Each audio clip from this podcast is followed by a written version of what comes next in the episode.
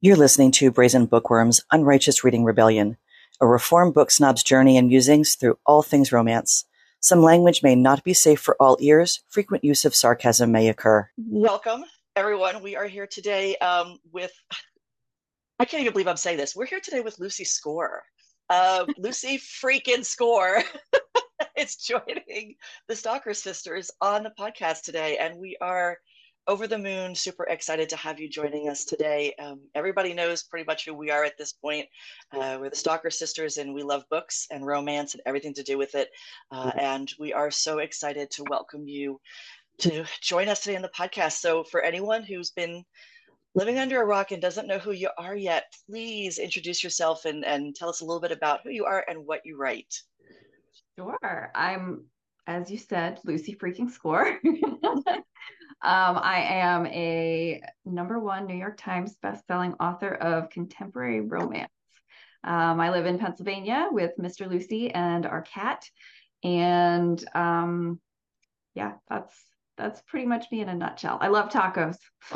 tacos tacos everything i thought about it like we should all go and like grab tacos and have like a little lunch thing and i'm like yeah, no, I can't eat and talk. That would not go over well. the crunching, the crunching would be overwhelming. I think the crunching is overwhelming. I think my Zoom might explode. So, uh, but uh, we are all huge fans. Um, we've been fans for a long time, and I know I'm trying. I was trying to remember before this all started where I first discovered you. I am really new to the romance community. I didn't read my first romance until March of 2020. Mm-hmm. Uh, I know I am so new. I am a baby so romance for you. Oh, that's, that's, welcome to the community. That's very you. exciting. It's been pretty amazing. I think literally saved my life during the pandemic. Um, and I started reading all the things that I could get my hands on once I read my first one. And I came across Bootleg Springs was the first time I read anything Lucy score. And I was like, oh, I need more. And then Blue Water. And then I just started from the first book that was on your list and mm-hmm. binged the hell out of everything. And I am all caught up and and waiting for Suit Daddy. So um, we're waiting for that. oh my Beautiful. god. We're all waiting for that. We're all waiting for that. So that's how I found you. Um, Julie, how'd you find Lucy? You know, I we were just talking and I'm like, I'm pretty sure I read a couple of the bootleg books. I can't remember. But by a thread, it it just took me and I not let it go yet. I, bet I bet you I I mean I read it once, but I am in the car a lot and so by a thread is on like a repeat regularly. Like I think I could word for word say it. That's amazing. And those narrators were fantastic. Phenomenal. In fact, that's that's funny. We were we've actually uh interviewed several narrators lately and that was one of the things I did not read or listen to near uh, audiobooks at all. Like mm-hmm. I I just didn't like them. Yeah, me neither. But I found that it's the narrator. The narrator makes the biggest difference. And I mean, those narrators are phenomenal. They, so. they were amazing. Thank, thank you. I'm so glad that you you were introduced to audio through by a thread. That's really exciting. yeah. That was me too. I was not an audiobook person. And then Julie was like, You have to listen to by a thread. And I went, Okay.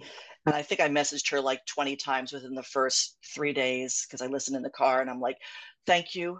Thank you. I am now an audiobook fiend. I love it, listen to it all the time. And I credit by a thread for my addiction to audiobooks. Um, just like I credit Julie for my addiction to many things in the romance community. so, Susie, how did you find Lucy? Um, it was at IIP. Definitely, oh. Yeah. But I wasn't able to get in line because the line was it was a it was a yeah. long line. and I remember I was asking um Julie because I was walking with her and I'm like, who is she? Because again, I was a newbie, and they're like, "You never read Lucy's score?" She's like, "Oh no, we need to get you into Lucy's." And from there, yeah, I read every single book at least twice. So, oh my goodness, that's a lot of books. That's yeah, that's amazing. That's amazing. Ron, how'd you find Lucy? I we were talking about it uh, before she came on, and that, that uh, I wasn't really sure because I've read everything. I've read the whole list, and um, I wasn't sure where I where I kicked in, but I think Mr. Fixer Upper might have been my first Mm. book. Like That the, shower the scene. oh my goodness, you got it. Um, and and I I think that that was it, but I read so many of them all like bam bam bam bam bam Yeah. that I and due to a glitch, all of my original um, reviews got ditched, and I Oh. had to go re-upload them. So um, I'm not, sh- I wasn't sure what the order was, but I think Mr. Fixer Fixer Upper was it. Um, but my favorite is Twingo. Oh, Yeah. perfect. I, it, it was my favorite book last year, all year long. I kept waiting for somebody to knock it off, and then it's still my favorite.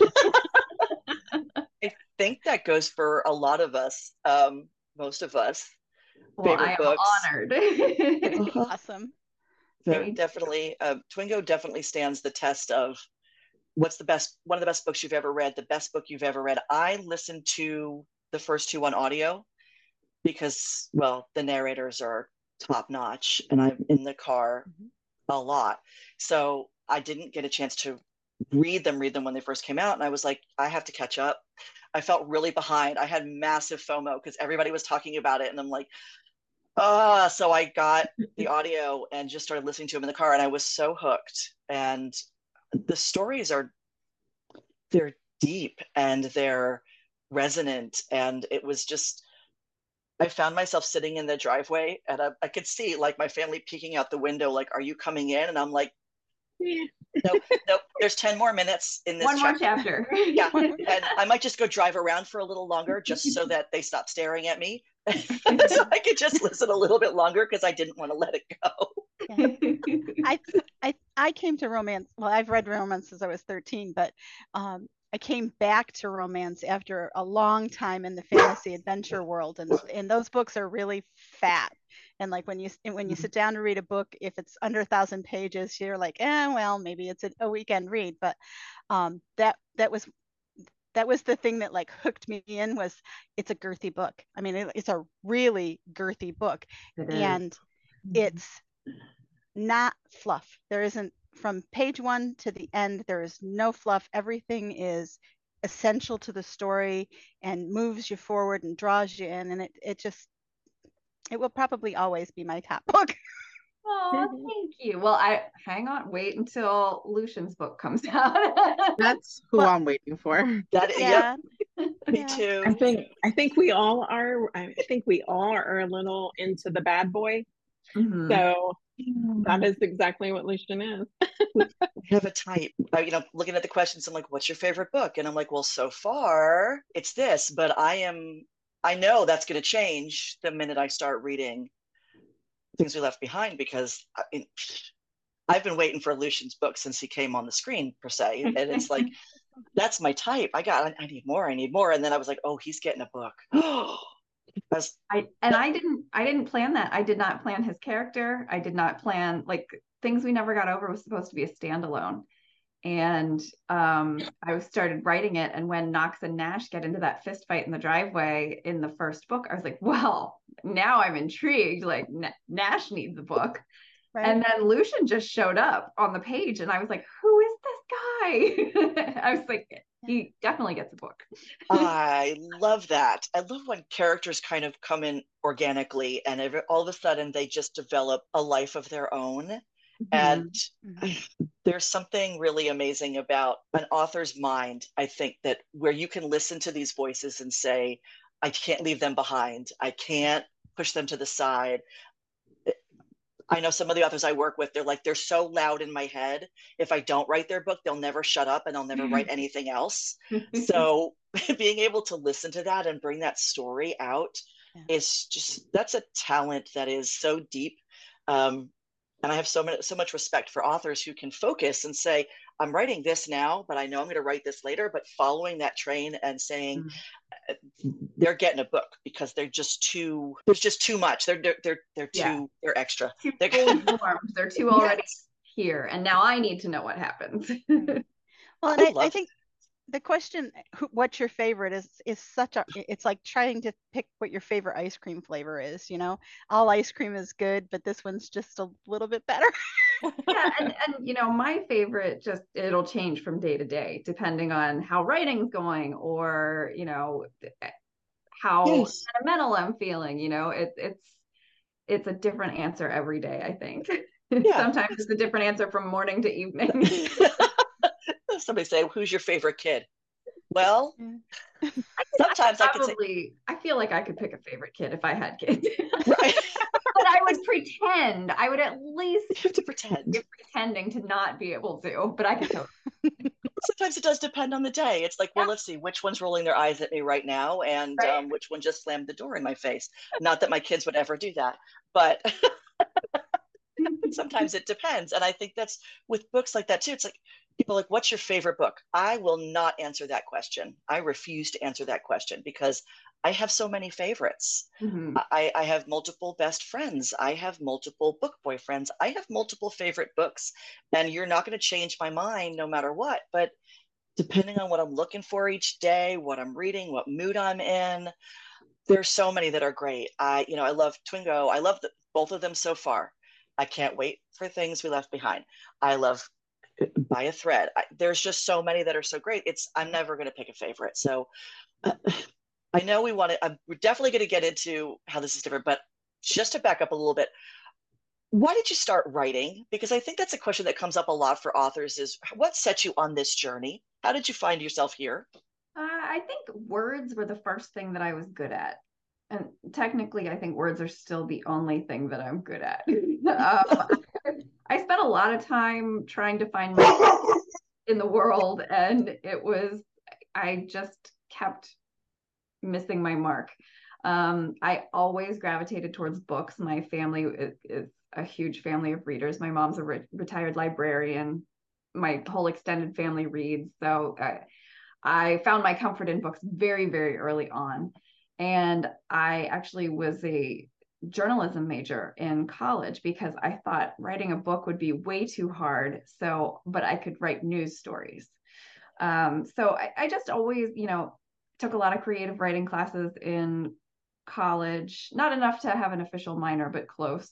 And in my spare time, I would have these little scenes play out in my head and I would just write them down in a notebook.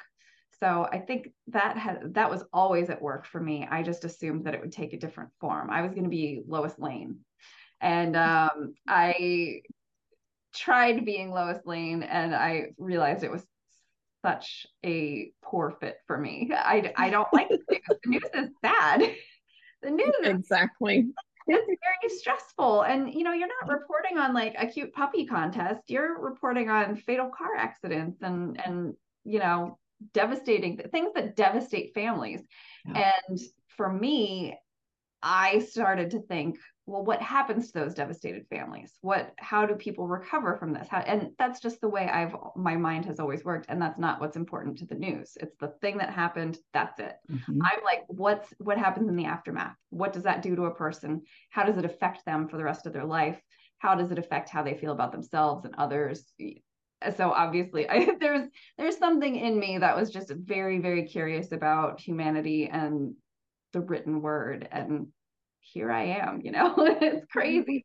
And it's interesting because amazing that, that flows into so many of your stories. Like you said it's the aftermath it's the what happens later. And that is a central theme in a lot of the things that you write is everybody comes from somewhere. They have some backstory. There's been some either a trauma or something that set them on this path and then it it pulls the rest of the story together and it's the afterwards. And it, i'm kind of glad that you didn't stick with news because i like the afterwards. I, I, like those, those coming together. Um I, I was a i was a pandemic romance discoverer and those stories knowing that there was always going to be that hea knowing there was always mm-hmm. going to be there might be some drama and trauma and they were going to get through it and come out on the other side okay was um, I think saved my mental health. It it mm-hmm. kept me from spiraling. It kept me from obsessing, and it honestly brought me together with the best friends I have in the world. Um, because it was something fun and neat to focus on. And um, it's interesting how when you get the right story in the hands of the right person with the right mindset, and then they get it out to the world, how relevant it can become to people. Mm. Um, how they can relate to characters and and that's um, I think we definitely see that in romance and definitely I definitely see it in your books even though sometimes you know the characters are like what the hell how does that why but you're like oh Oh, okay. Yeah. There's a reason. There's always a reason. it. I love it. Ron, you had a good question. Um, you've been a driving force in Romance Landia for quite a quite a while now. and you know, you, I know that you you um, have influenced not only my not only me as an author, but my, the author I work for.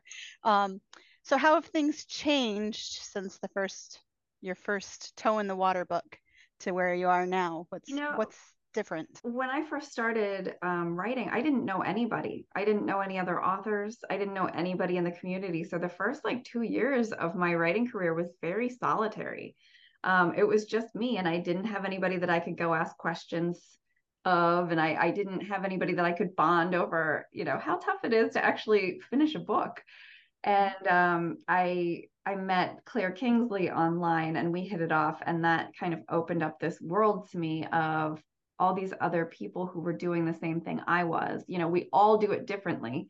We all write differently. We write different stories, but we're all writing books and publishing them. And um, just ha- discovering that safety net of friends in the indie romance community has been one of the greatest surprises of my life i think I, I, talk to some of these folks every single day you know they are such an ingrained part of my life that i can't imagine my life without them. And i think it's just the community in general. We you know we're all romance readers first. And there's just something about people who love love and people who are in it for the happily ever after.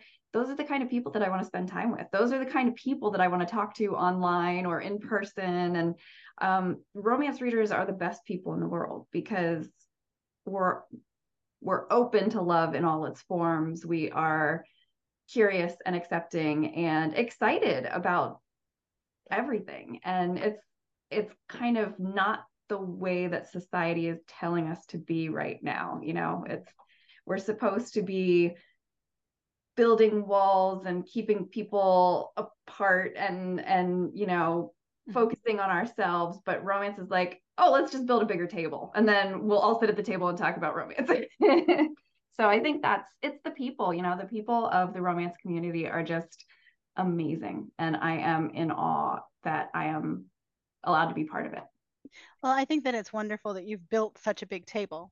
I mean, I'm, I've been a member of your your group for quite a long time, and and the way that you are inclusive and inviting and um, supportive of not only your readers but of the new authors that that come on to your platform. Um, it, it's an it's very impressive to me because it it isn't as prevalent as it should be, and you do it well. Thank you. Thank you. I just there's just there's so many readers out there like that who has time to be competitive with with other authors. Like, oh no, no, readers can only read my books. Sorry guys, I only put two out this year. exactly. Yep. And that's something we talk about a lot is the the community element of of romance and it's, it's people who love love. So, you know, what's more relevant than to that than people who appreciate other people and see the humanity in other people and want to welcome other people. And it's, I love visiting bras. I do not get, when I get on Facebook, it becomes very overwhelming. So I tend to stick to my book groups. And mm-hmm. there are five or six groups that I visit every single day. And I may not comment on everything, I may not get a chance to like everything, but I look at everything in the warmth that comes through whether it's a post by you, by uh, Joyce or Tammy, Martina, by your team, or by just another reader like me about something they read, something they found, something they heard, something that's going on in their life. It's just, it's an inclusive, there's no judgment. Everybody is excited when somebody has something that goes great and empathetic when something doesn't. and it's like we're all here and it's a huge group. You think about right going out even to dinner with like 10 people is like chaos and mayhem and I want to leave, but I will happily dive into a group with a couple thousand people and feel like I am seen and welcomed and heard and not you know pushed to the side or marginalized because we all have that joy and love of the romance books and your books and everything in common. So eh, there's something that, sh- that can be said for creating that community because it always comes from the top. It doesn't matter who runs it because it's always coming from up here. And that sense permeates everything. It goes through your books and it comes right into your group. So well, thank I, you got, for creating that space. Well, thanks for being a part of it. I got very lucky. I, you know, it wasn't that long ago that I didn't know what a Facebook reader group was. and uh, so starting it, I didn't know what I was doing. So I just was myself in the group, you know, and I, I somehow I got lucky enough to attract so many um, like-minded people who, you know, we come from all different backgrounds, we're all different ages, we have all different life experiences, but we're all looking for that happy place. And we find it in romance novels, and now we can find it in Binge Readers Anonymous. Um, it's just it's just really exciting to see the a, a community like a literal community form around something like this because romance novels have been oh my gosh, a part of my life since like Ron, like since I was 13. I was stealing them off my mom's bookshelf and devouring them. And I was like, this is what life is. It's it's not like for me personally uh, it's not like this adventure search for power and fame and, and whatever it's like i think it's just about experiencing as much love in all forms as possible and i just i get goosebumps thinking about it because i there's my days are so filled with love that I can't I can't get over it. Susie, you had a good question that kind of tags right into what Lucy was just. Oh, Julie, I'm sorry, I just talked right over you. Did you say something? No, it's fine. Oh, no, okay. I was just uh, in general about the the reader groups, the readers, the relationships that are built within. It is amazing. That's all I was going to say it's really cool and i think one of the things that we accidentally did right is somehow in binge readers we we pretty much only talk about what we love you know we're not we're not bonding over oh my gosh i i hate that tv show or that food or that whatever you know like we are bonding over things that we love and i think that just has like a different vibe to it. I mean it's very easy to bond over things that we don't like. That's super super easy. Mm-hmm. but but somehow the group has just been so consistently focused on positivity and and love that it just i think it's actually affected me in my normal offline life too you know i i never I, I never talk about like oh i hated that tv show I'm never ever like that anymore i'm you know there it's just um it's a very powerful force and when there's so many things out there that you can be pointed to that will make you happy. Mm. It's um, life's too short for to do things that you don't like, so or that you don't love. So yeah, don't let it's a bad TV show. I'm not going to talk about it because I'm not going to watch it because there's too many other things I can watch. You know, mm. books. I'm going to read the books that I know I'm going to love, and I know I'm going to love them because the people who love the things I've already read already love them. So I'm gonna I'm gonna go and find out what they love because I know I'm gonna love it because they did. Mm-hmm. Um, and you know julie mentioned the the power of book groups none of us knew each other before pandemic and we just slowly found each other in groups and connected over books and authors and things that we loved within the community and all met for the first time at iip in 2021 wow. Yeah and that was so cool. And it's it's kind of just grown into its own thing um, since then but it's I've seen so many friendships, true, deep, honest friendships come from the book groups. Um, that it's they're kind of invaluable to me where it's like this is the source this is i cannot place a value on they're priceless mm-hmm. the groups and what they bring and how they bring people together so Yeah, again, thank you for creating a space like that because there aren't many. Like you said, there's lots of places where you can go on and, and bitch and complain about everything, but spaces where you can bond over things that are just joyful and positive. It's kind of where I want to be. Pretty cool. Pretty cool, guys. Susie, your question leads a little bit off of something that um, that Lucy just mentioned, so I wanted you to grab that one next. How have your life experiences influenced your writing or characters? Ooh, my life experience. I think I infuse a bit of myself into every book. It, it, it depends. I mean, I love writing characters who are totally different from me because it's really nice to escape myself. um, but so, for instance, Nash in Things We Hide from the Light, um, a couple years ago, I had started experiencing panic attacks. And the first time it happened, I did not know what it was. And I thought that I was having a heart attack in the middle of a poke bowl restaurant by myself.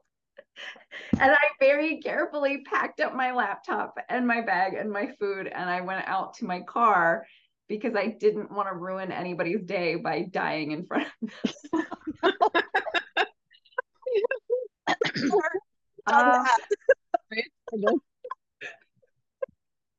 I actually called about. I called a friend of mine who's a doctor and I was like, I think I'm having a heart attack. And she said, Where are you? I said, I'm in my car in my driveway. And she said, Get out of your car, jump up and down, do 10 jumping jacks. And I did. And she said, Are you dead? I said, No. And she said, You're having a panic attack. it's panic attacks are, you know, very aptly named. They are terrifying, especially when you've never experienced one before and you have no idea what's happening. Um, so I I had a lot to work on to get myself back to a healthier, less panic attacky place. Yeah. And I I really wanted to explore that. Like I thought Nash's character was the perfect way to explore that recovery um because of everything that he had been through. I hadn't gotten shot during a traffic stop. No, I mean, I was just like overworking. End of story. But um, I really liked exploring that through another character's eyes. And um, so bits and pieces like that end up in the books, in the stories, in the characters. Um, Lena, same book, um, she has an issue with her heart. And um, I have a similar one. I have uh, mitral valve prolapse and regurgitation, which sounds super exciting. But um, my condition is much less dangerous than hers. And um, but it was it was still a really scary experience for me, um, especially every time you see a headline that so and so died from mitral valve prolapse. Uh, you know, it's just it's um, it was just that that particular couple was my way of working through things that um, I had dealt with in the past and trying to put out like a you know Lena ha- is already through her recovery. She's already in a good place. So she was able to be there for Nash when he needed her. And um, I just really appreciated that about them. And I just you know it's I think it's so important for readers to be able to see bits and pieces of themselves in characters like that and happy, healthy characters like that. Um, so I just, you know, there's there's little pieces of me all over the place. And I think um, as an author, or at least as a reader, I think it's important that you understand how the words you put on a page and the um, situations that you put in your books really do affect readers in positive ways. I mean, um, whether it's you know panic attacks and how he deals with them, it, it's educating others, and I think you should be commended, you know, as authors when when you heal people, even if you don't know about it. Yeah, that that's awesome. I mean, I've I've read books like that that have healed pieces and parts of me. So I mean, it's just the idea that something that I wrote doing that for someone else is just mind blowing. I, I, yeah, I don't even know what to say. you you have a lot of characters who are strong and dynamic characters that have big obstacles, and and I think that that it in your books and in other books, um, it's important for people to see that even people who who seemingly have it all together can have panic attacks and mm-hmm. and can you know not have a, a, a, solid grip on what they think their life should be in yeah. the moment and and that you own that as as an author and as an individual that carries weight too because it's not just a book carry, character you're saying i did this you know and i'm still doing okay and i'm number one new york times best-selling author and mm-hmm. i have panic attacks. So you can you can have a panic attack and still write a great book. Exactly. I mean we're we're all so deeply flawed. I get so much shit for, especially from tiktok for characters who make immature decisions and i'm like you guys. I'm so glad that none of you have ever right. have ever made an immature decision in your life. That's wonderful. But like me, my life, the people I know, we mess up a lot. We I think the focus on therapy that these new generations are are getting is so valuable. I think I think these kids are going to be great. I think these kids are going to be incredible and amazing because none of us were taught, hey, this bad thing happened to you. And you know, what was what was the standard saying when you fell down? When you rub some dirt on it, shake it, did it fall off? You're fine, you're fine, you're fine. That was the standard for all of the emotional hurt too. Like stop talking about it, pretend yeah. it's not there, and just go do what you have to do. Drink so, out of the garden hose. exactly exactly so it's it's like we are these characters are adults who were never emotionally supported in the way that would turn out a super healthy person mm-hmm. like, like, many of us yep. when so, you when you're told suck it up and push it down it's like um okay so suck it up hide your emotions keep mm-hmm. going fake it mm-hmm. till you make it Mm-hmm. all of these things that we were told you're right it's like then we become adults and we're like don't tell anybody that that upset you don't tell anybody that you feel bad because this happened. Just suck it up. Keep going. And it's like yeah, yeah we that didn't work out real well. We just keep stackling over old wounds yeah. expecting them to just disappear. And so we we shop online. We experiment with drugs. We drink too much. We we gossip. We you know we do all of these things to relieve that pain that we're not supposed to be i'm using air quotes guys not supposed to be feeling. But we're we are feeling it. We were hurt and we were never taught how to get through that hurt and trauma. So i think that's one of the things that i love so much about romance is you get to explore these characters who are deeply flawed who are becoming the best versions of themselves because they're for the first time sometimes shown real love. I mean, I think you can learn everything through love. I, I know, like right now, especially in our culture, it's more popular to shame people, like to educate them. But I don't think that's a very effective strategy. Like, uh, understand, like, obviously, some people are terrible.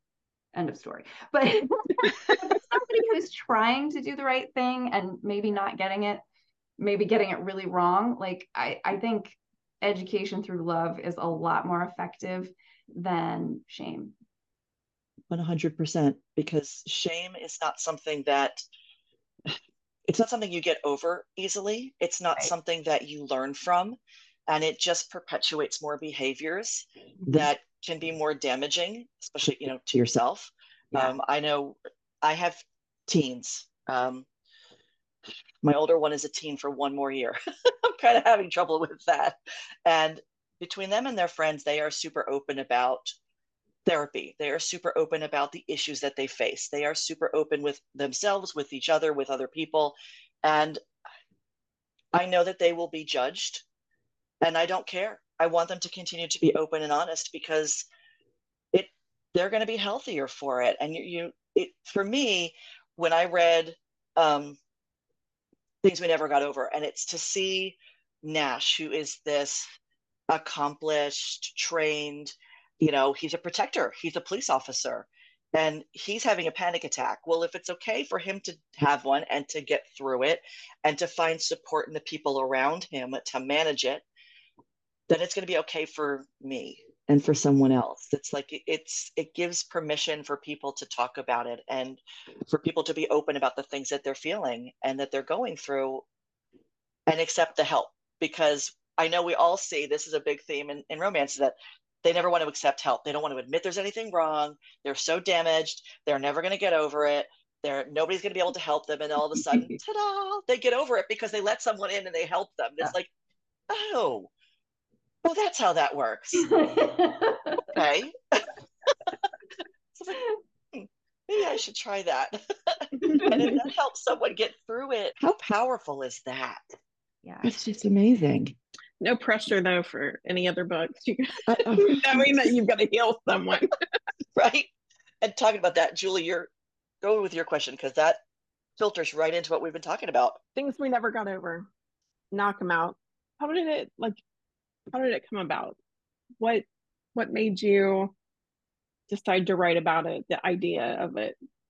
Uh, honestly, it came from a super benign place. The very first inkling I had for the book was um, whenever Mr. Lucy and I would get in the car, I always plug my phone in and play Spotify. And um, I would always sneak um, down to the honky tonk, a Jake Owens song, into the playlist. And I would I would sing it very loudly to Mr. Lucy.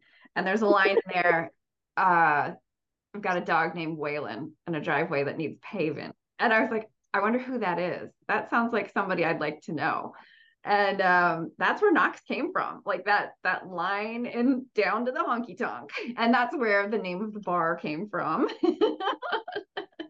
I love that. yeah, I mean that's so. I I usually have a bunch of pieces and parts of stories or characters floating around in my head, and it takes. I wait to see which one gets the most interesting, and then I kind of just sit back and see what gravitates towards that and pieces just start sticking together. Like I, I don't really know. I don't have a good metaphor for it, but you know, stuff starts sticking to other stuff. and there's the book. So you started writing it, you get this idea from a song lyric, which I love.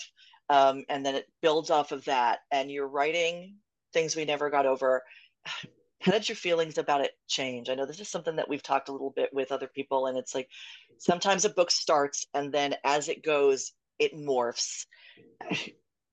Did you think it was going to be the hit it was when you first started, and, and how oh. did how did the progression of this story develop? Well, uh, things we never got over was a really interesting writing experience. Um, I was my friend David passed away the day I started the book, and it was you know, we had known that there were health issues happening, but it never occurred to me that he would not be part of this world. Never occurred to me. So um, I was leveled. And, you know, his wife, Claire, we're good friends. And just knowing that she was suffering was awful. I mean, it was just such a horrible time for her, obviously, and that I couldn't stop thinking about the trauma that she was experiencing.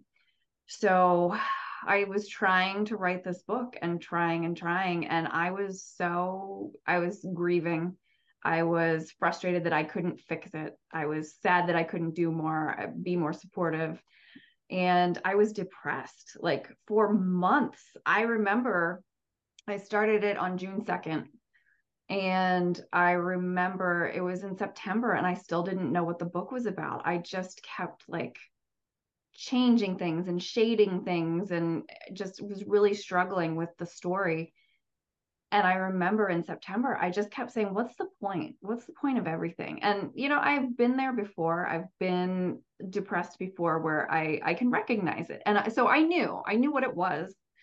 I knew it was not a permanent situation but when you're there and you're like literally what's why should i work out today what's the point why should i eat this healthy meal what's the point why should i finish this book what's the point and i just kept writing until i remembered what the point was you know it's it's about people not being afraid to love even though we know that we're going to lose everybody it's it's the only choice, you know? And once I realized that, the whole story came back together, you know, it, it made sense. But it took me six months to finish that book, which for me is a long, long time. It was, I missed my all of my deadlines. Um, it was supposed to come out in October of 2021, I think. And wow, uh, it came, I think it came out in January of 2022. Yeah. But I was so proud of that book. I was so proud of, I think, the emotional excavating that I was able to do on myself. And I think some of that kind of bled into the pages. And um, I think maybe that's part of the reason why the story is resonating with readers because they recognize that they recognize the the grief and the hope and it really is resonating with readers i mean number one for how many weeks months um, you know it, it's still on the the charts and it's still getting a lot of press. And it, was there a point when you were writing this when you realized there's something different here? There's something special here. This is not just another book. Um no. I think, you know, every book I write, I think I'm trying to teach myself a lesson. I'm trying to learn something important.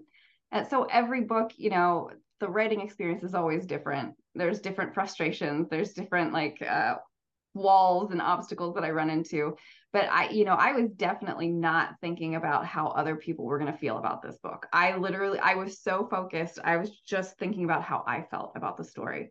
And when it was done, I was so happy and so proud of it. It still did not occur. I was like, oh, I have to put this out in the world now. Oh, that's going to be awkward.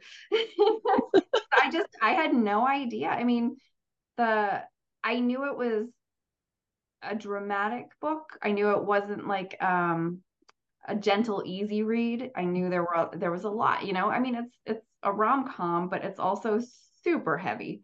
There's a lot of heavy subject matter in it. And I had no idea how readers were going to respond. And obviously, like, thankfully, um, many, many, many people loved it. But all you have to do is look at the one star reviews and see how many people were absolutely devastated and hated the story. And I, you know, that's kind of important. If, if I don't think you ever get some kind of like runaway blockbuster hit unless you have those people hating it. You know, it's, you can't have one without the other. The other. Mm-hmm. Well, it's a balance it's a balance. And it, it's funny. I one of the authors I work with, the baby author, she messaged me when she got her first one star review, and she had a screenshot, and all the message said was, "I feel like I've arrived." She's like, because there's a recognition of if all of your friends are reading your book and everybody loves it because it's you and they give you all five star reviews, and then all of a sudden you get this one star review and you're like, oh, somebody I don't know read my book and they didn't like it. Ow, exactly. It's like, okay, that hurts, but that means somebody read my book and it, it, there's a there's a level of acceptance and acknowledgement in the fact of that other people are reading your stuff and they may not like it and, and it's okay. It's okay for them not to like it. And and, and i i came to to working in romance from the wellness industry. And i what i know to be true from that is that you you can have a hundred people who say, "Oh, this per- you go to this person, she's got the corner on the market for figuring out your stuff, and when you when you work with her, she helps you get to the end of it." And then you'll have just as many people who aren't ready to make that journey yet who tell you you're a hack. Mm-hmm. So I, I think that, that there are definitely parallels in romance authors who dig into substantive material and there are going to be readers who are just not there yet, who just can't embrace that part of the healing journey. And you got to say, you know, next. yeah, and there's there's readers who are going to say that you got it wrong. And sometimes those readers are correct. And you know, it's for them. Yeah. It's really it's really yeah. tough to I mean, you obviously can't make everybody happy. Uh, but you know, if I make a mistake, I want to make sure that I fix it and right. make new mistakes in the future, not the same yes. one. right. yeah, it's really hard to wade through the um, you know, every book that I've written has been the worst book that someone has read. in their entire lives you know and so it's really hard to wade through that and the uh the personal attacks on me as a human to get to you know eh, the ones that are like hey by the way this this is not accurate or this could be done better. So um yeah it's it's kind of tough to uh to wade through that. And i don't generally read my reviews so um i wait for Good. other people to bring them to my attention. Right. Right? Yeah well, that's what sensitive sensitivity readers are for. Well and these poor sensitivity readers i mean there are so many people who are like well your sensitivity reader wasn't good enough they their experience was not my experience and therefore their mm-hmm. experience is invalid and so i mean i just have so much respect for sensitivity readers because they are unintentionally opening themselves up mm-hmm. to have their very existence questioned mm-hmm. and yeah that's that's tough that's all other question. all in the name of trying to improve a, a, story for someone so it's yeah. yeah. And there's always going to be people who have an issue with something. Unfortunately, there are just people who are like that. Um, and wading through that mess of the, the chaos of what's not to find out, oh, wow, okay, that that makes sense. So, like you said, you can make new mistakes in the future because I don't want to make the same mistakes over and over again when there are so many more new ones out there that I can be mastering. Um, that it's like, okay, well, I'm gonna I got to put that to the side and move on. And I know that there were people who are like, "Oh, it was um, it was too deep for a rom com, so I'm not going to call it a rom com." And I'm like, "Well, did you like the book? Right. Oh, I love the book, but it's not a rom com, so don't call it a rom com. Whatever you want to call it, you call it. You can call it a purple buzzy bee. I don't care. Did you like the book? You know, so eh, for me, the really the rom coms I love the most have some depth to them, and because I'm if I'm spending my time reading a book, I, I can watch a 30 minute episode of Friends and get all the ha-has I want. Mm-hmm. If I'm going to be spending this much time, what you know, reading a book or listening to a book, I want some depth to it. So oh. I'm always looking for those that have mm-hmm. something I can kind of sink my claws into. one, and, I want a rom com that makes me cry. Yes. I know I'm guaranteed to laugh. So yes. I, want, I want one that moves me on that emotional roller coaster. Mm-hmm. Otherwise, yes. it's flat it's mm-hmm. you know the stories are flat so. Yeah. exactly yeah. I love that because i always read on the kindle because it's lighter than the book um, it falls on my face. It doesn't hurt as much. But I, I love those i close the kindle moments where i'm reading something and all of a sudden it's like right. Yeah. that line. yes yeah. oh my highlights for yeah we're not going to talk about the pages and pages and pages of highlights in the books that i love because I just want to highlight every line, but you know, that's that's not that doesn't happen. That, mm-hmm. that would destroy the purpose of it. But anyway, talking about Twingo and the New Times bestseller, um, Susie, you had a question. How did it feel when it hit number one on the New York bestseller list? Oh my gosh. Oh, okay. So uh, things we things we never got over didn't hit number one on the list, but it did hit the list. So it was my first book ever to hit the New York Times. And Mr. Lucy and I were sitting in our living room and the editor from Bloom is calling him. And, and I was like, oh gosh, did I screw up? What?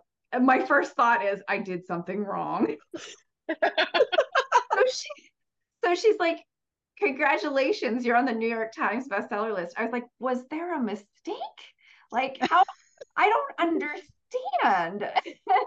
so I didn't I didn't even know it was possible. Um, so that was mind blowing. I was like completely shocked, had no idea how it had happened. I didn't honestly didn't know that it was a possibility. Um, so it stayed on the New York Times bestseller list for like 35 weeks, I think. Like yeah. A, an obscene amount of time. And then um, I was on book tour for Things We Hide from the Light, the second book. And so the New York Times announces the previous week's um, rankings on a Tuesday. And we were in Miami, and I was in the middle of a signing. And I signed a book, and the next person didn't come forward. Uh, so I'm just sitting there at my table. I mean, there's a line. I can see the line. honestly, I had no idea what day of the week it was. I was not. I'm never thinking about that. Every or I guess it's a Wednesday, isn't it? Yeah, sorry. They announce on Wednesdays. Uh, so it's a Wednesday. I'm in Miami. All the details are the same. Looking at the line, I'm like, what's going on? Why aren't why aren't you coming forward? And everybody's just like, like there's this buzz. And Mr. Lucy's standing behind me, and he's got his phone out, and then somebody has a microphone. I'm like, what is going on?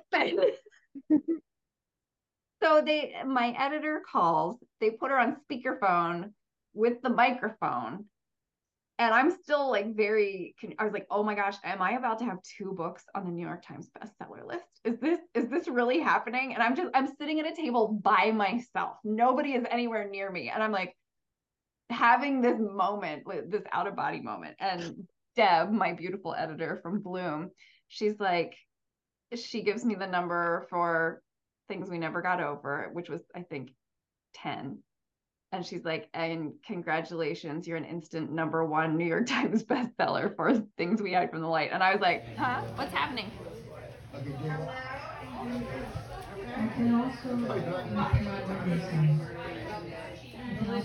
I can say, okay, everybody, okay, we have an announcement to make.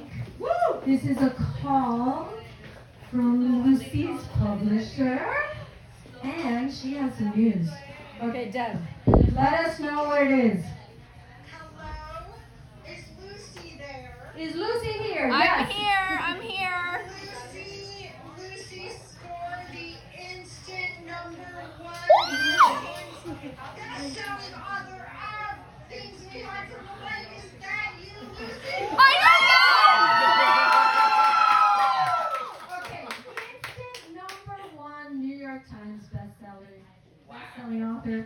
Lucy oh Score. Okay, she's, she's crying.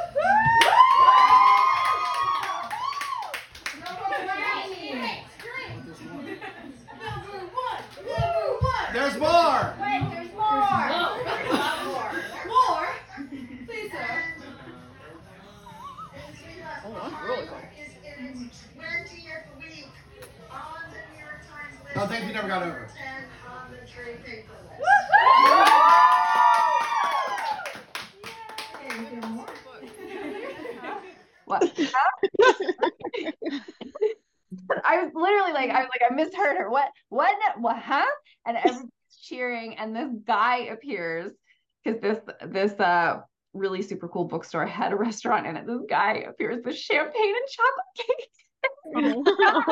Oh. and I'm like, huh? What? I love that. I remember the pictures. I remember the group and people were posting pictures. I think Joyce posted, and I, we were all messaging each other. like, did you I see? Did you see? Did you see? And um, and Mr. Lucy had flown my my two PAs, Joyce and Tammy, are you know both my right hand. They're amazing, and Mr. Lucy had flown them down to Miami to surprise me.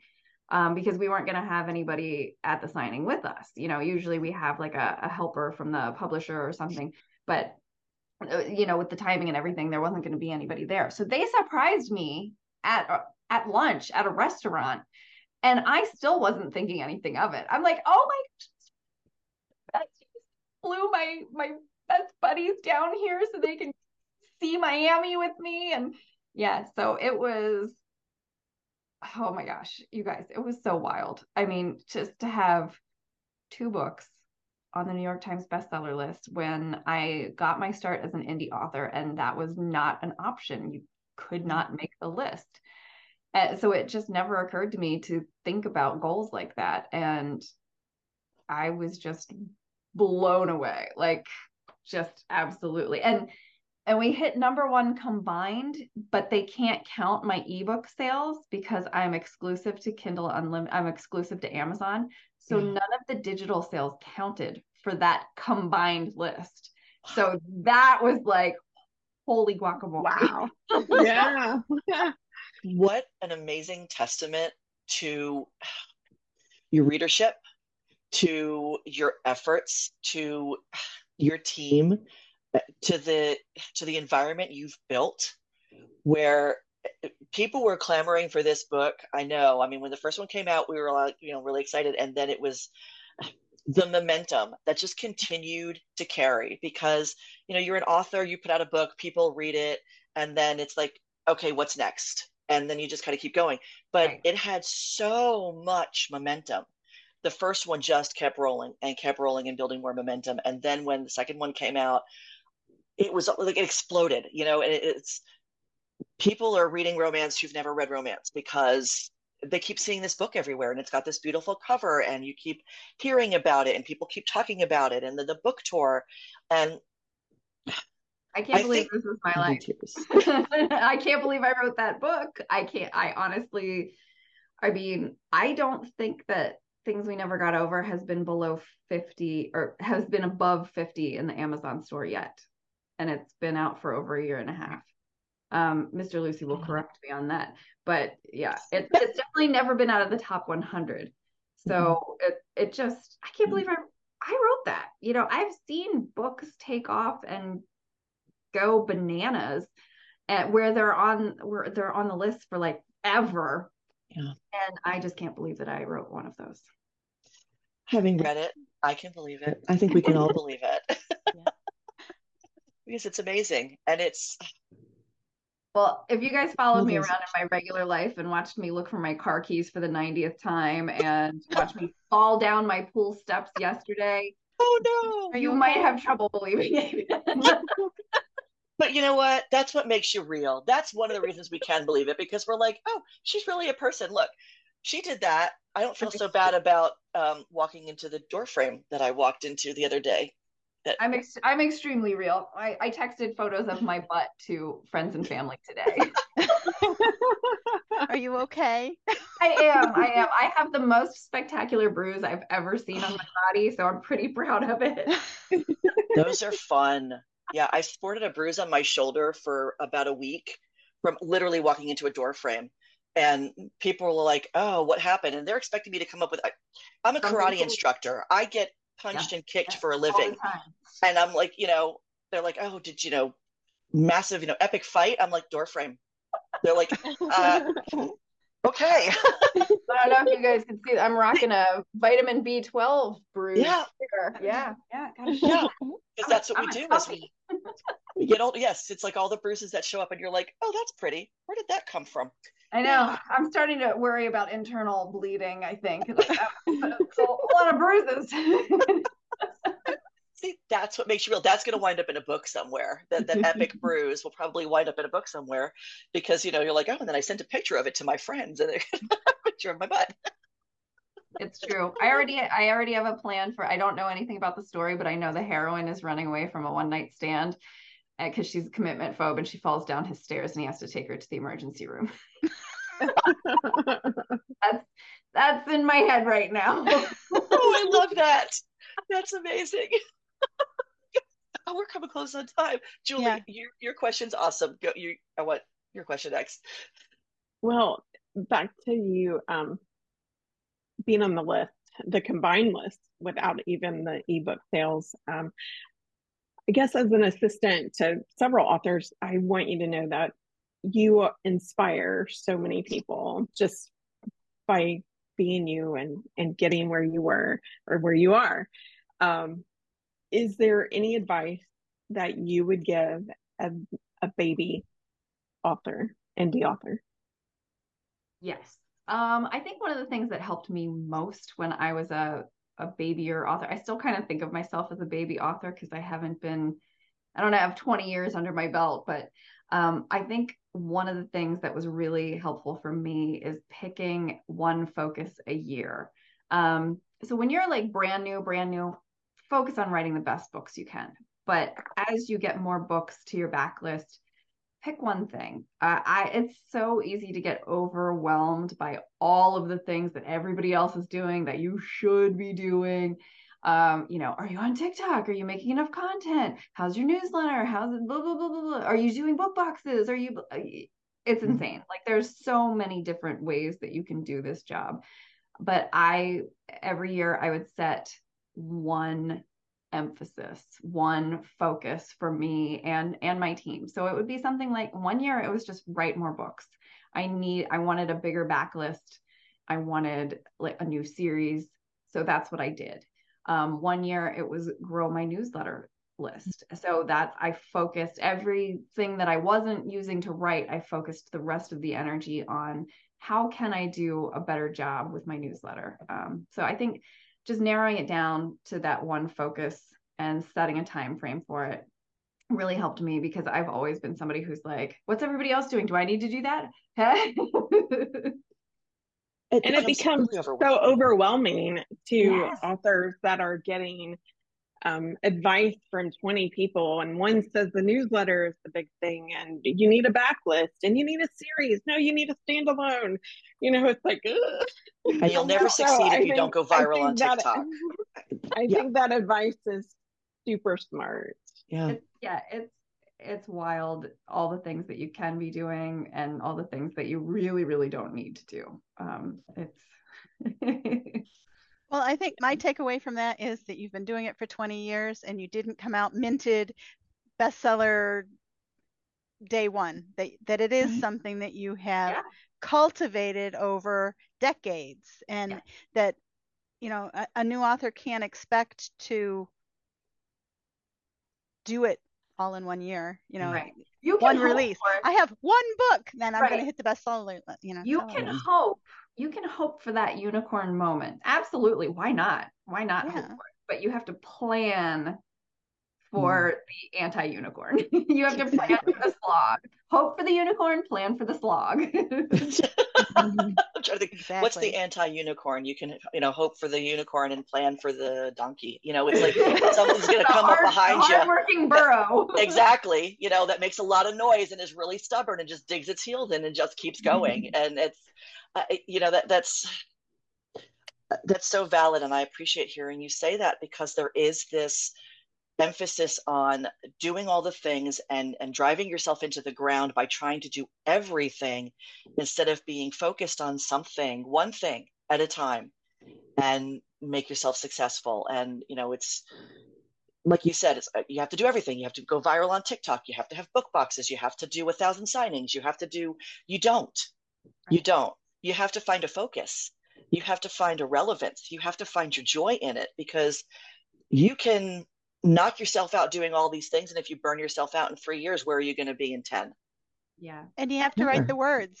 And you have to write the words. No I, and i think there's so you know there's a lot of a generic advice out there like the go viral on tiktok. Well my books went viral on tiktok but i had nothing to do with that. You know these were these amazing content creators who are super creative and funny and they're doing these amazing things on a platform that I don't know how to use.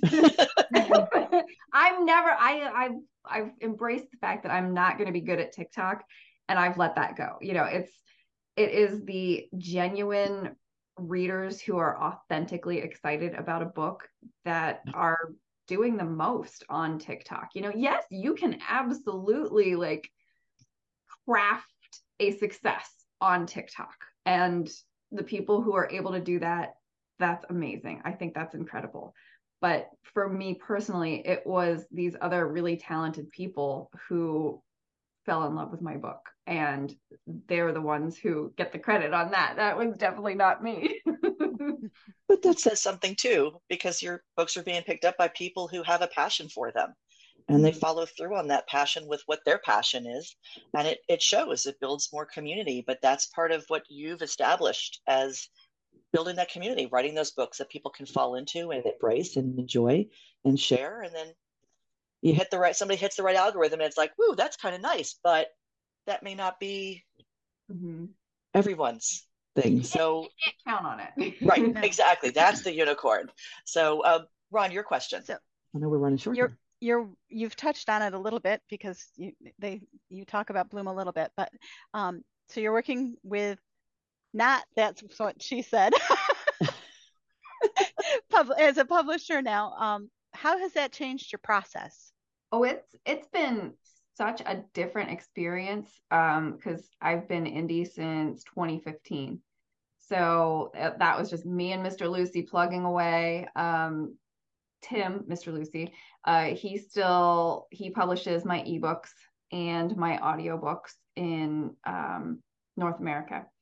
So we have that's what she said publishing over there. Um I signed a North American print deal with Bloom Books and so they have they're the ones getting my paperbacks on shelves all over the place. I also have a deal with Hodder Books in the UK. Um, the first deal was print only, so there or no, I don't remember. so there's there's all there's uh, three publishers, and then there's all my foreign rights publishers. So they they've taken my books and they've been translated into other languages. And um, so it is crazy. Bloom has been wonderful. Hodder has been wonderful. Um, it has been so interesting to come into it as an indie author. And this is the way we do things. Like my arcs don't go out until two weeks before the release because people will forget about the book, right? Well, in traditional publishing, arcs go out like six months before the book publishes. And I'm like, people are going to forget this book exists by then. How are they going to remember a book they read six months ago? We remember. so funny to have um, such a large team behind us, and they're all in our corner, and they're all excited about, you know, what I'm writing and what's coming next. And, you know, I'm surrounded by professional romance lovers now, and it's it's really exciting. It's been it's been wild. I honestly thought that it was going to be less work on my part. Like, oh, Mr. Lucy and I can take some time off and maybe we'll go spend a month in Costa. No, it's more work. It's everything is just more work. but we're super appreciative of everything that they've done because you know without bloom that new york times would not have been possible. And without Hodder we were we hit the sunday times bestseller list too. So you know it's we, everybody is working very very hard. Well, it definitely shows, and it, it's the journey is interesting to see, you know, from indie to, you know, mainstream publishing and how it differs and how it changes things. And uh, so, you know, keeping that in mind, what's next? What's what's coming up on the horizon for you with, um, with Bloom? With um, I know you've got another book tour that you've been um, probably hinting at. I think I saw something. I'm trying to remember where it was with indies and then there's other books coming out. So what's what's coming up next for you?